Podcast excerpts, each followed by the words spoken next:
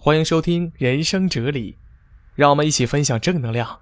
我是你们的朋友尔维，我的私人微信是幺八六四幺六二五三零零，我们的 QQ 交流群是四七幺六九九九九八，欢迎朋友们继续收听。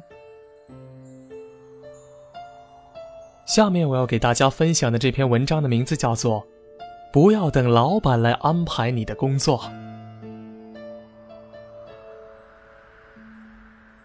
不知道大家有没有发现，公司里啊，总有一些人经常闲着无事儿可干。领导走过去询问原因，他就说：“您安排的事情做完了，没事儿了。”这样的人，每个公司都存在。他们认为，做完老板安排的事情就很不错了。然而，在企业里，虽然听命行事相当重要。但是，个人主动进取的精神更重要。在新经济时代，昔日那种听命行事的员工已经失去竞争优势了。今天，组织欣赏的是那种不必老板交代就自动自发去工作的人。闻名世界的美国钢铁大王卡耐基说过：“有两种人。”注定一事无成。一种是，除非别人要他去做，否则绝不会主动做事儿的人；另外一种人，则是即使别人要他做，他也做不好事情的那种人。那些不需要别人催促就会主动去做应该做的事儿，而且不会半途而废的人，必定成功。这种人懂得要求自己多努力一点，多付出一点，而且比别人的预期还要多。著名的职业经理人魏哲，刚进入职场时，曾有一段佳话。在一九九二年，当魏哲还在上海外国语大学就读的时候，他曾到万国证券勤工俭学，他翻译的一份年报。得到了万国总裁管金生的肯定。管金生表示一定要见见这个年轻人。就是这次见面，让魏哲成为了中国证券之父管金生的秘书。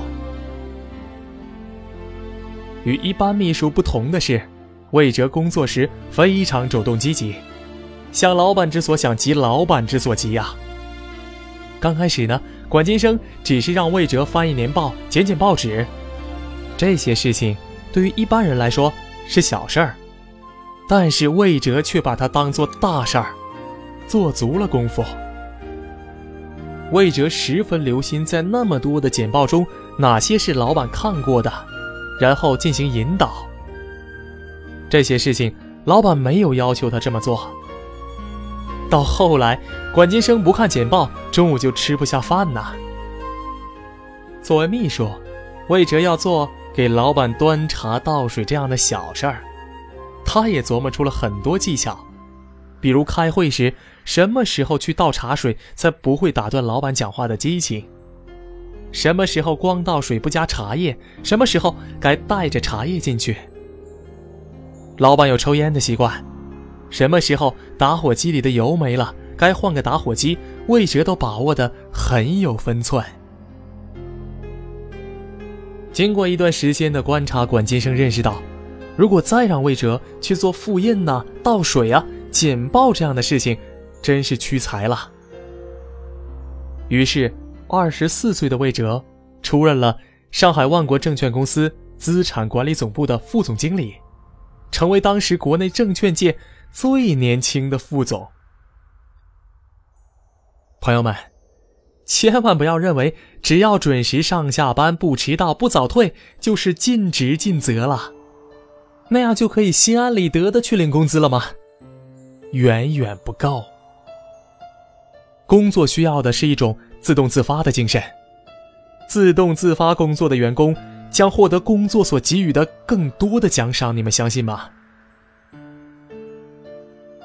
微软企业文化的一个精髓是员工要自己找事儿做，每一个员工都要充分发挥自己的主动性，既要有很强的责任感，同时也要有激情。简单的说，微软的工作方式就是给你一个抽象的任务，要你具体的完成。对于这一点，微软中国研发中心的桌面应用部经理毛永刚深有体会。一九九七年，毛永刚刚被招进微软时，负责做 Word。当时他只有一个大概的了解，没有人告诉他该怎么做，该用什么工具。他和美国总部沟通，得到的答复是，一切都要靠自己去做。这样。员工才能发挥最大的主动性，设计出最令人满意的产品。最后，毛永刚通过自己的努力，出色的完成了公司交给他的任务。然而，现实生活中，又有多少人在自己的工作岗位上积极进取呢？坦率地说，现在许多年轻人，大多数情况下是茫然的。其实。工作，是一个包含诸如智慧、热情、信仰、想象和创造力的词汇。也许没有人会告诉你需要做的事儿，这都要靠你的主动思考。在自动自发工作的背后，需要你付出比别人多得多的智慧、热情和责任。当你清晰地了解了一个组织的发展规划和你的工作职责，你就能预知该做些什么，然后马上行动吧，不要等你的上级吩咐。我们应该明白，那些每天早出晚归的人，不一定是认真工作的人；那些每天忙忙碌碌的人，不一定是优秀的完成了工作的人。那些每天按时打卡、准时上下班的人，不一定是尽职尽责的人。对他们来说，工作仅仅是一种简单的交易。对每一个企业和每一个老板而言，他们需要的绝不是那种仅仅循规蹈矩却缺乏热情和责任感、不能够积极主动、自动自发工作的员工。当你明白这样的道理以后，请主动去做你要做的事情吧。不要等你的老板呐、你的上司啊来安排你的具体工作。自己的生命自己做主。当你全力以赴的去做好你工作的时候，你将会得到更大的回报。好的，我所有的朋友们，这就是本期节目的全部内容。如果觉得本期节目对你还有所帮助的话，记得在节目中打赏支持主播尔维吧，一元也是情，十元更是爱。有了你的支持，咱们的节目会越办越出色呀。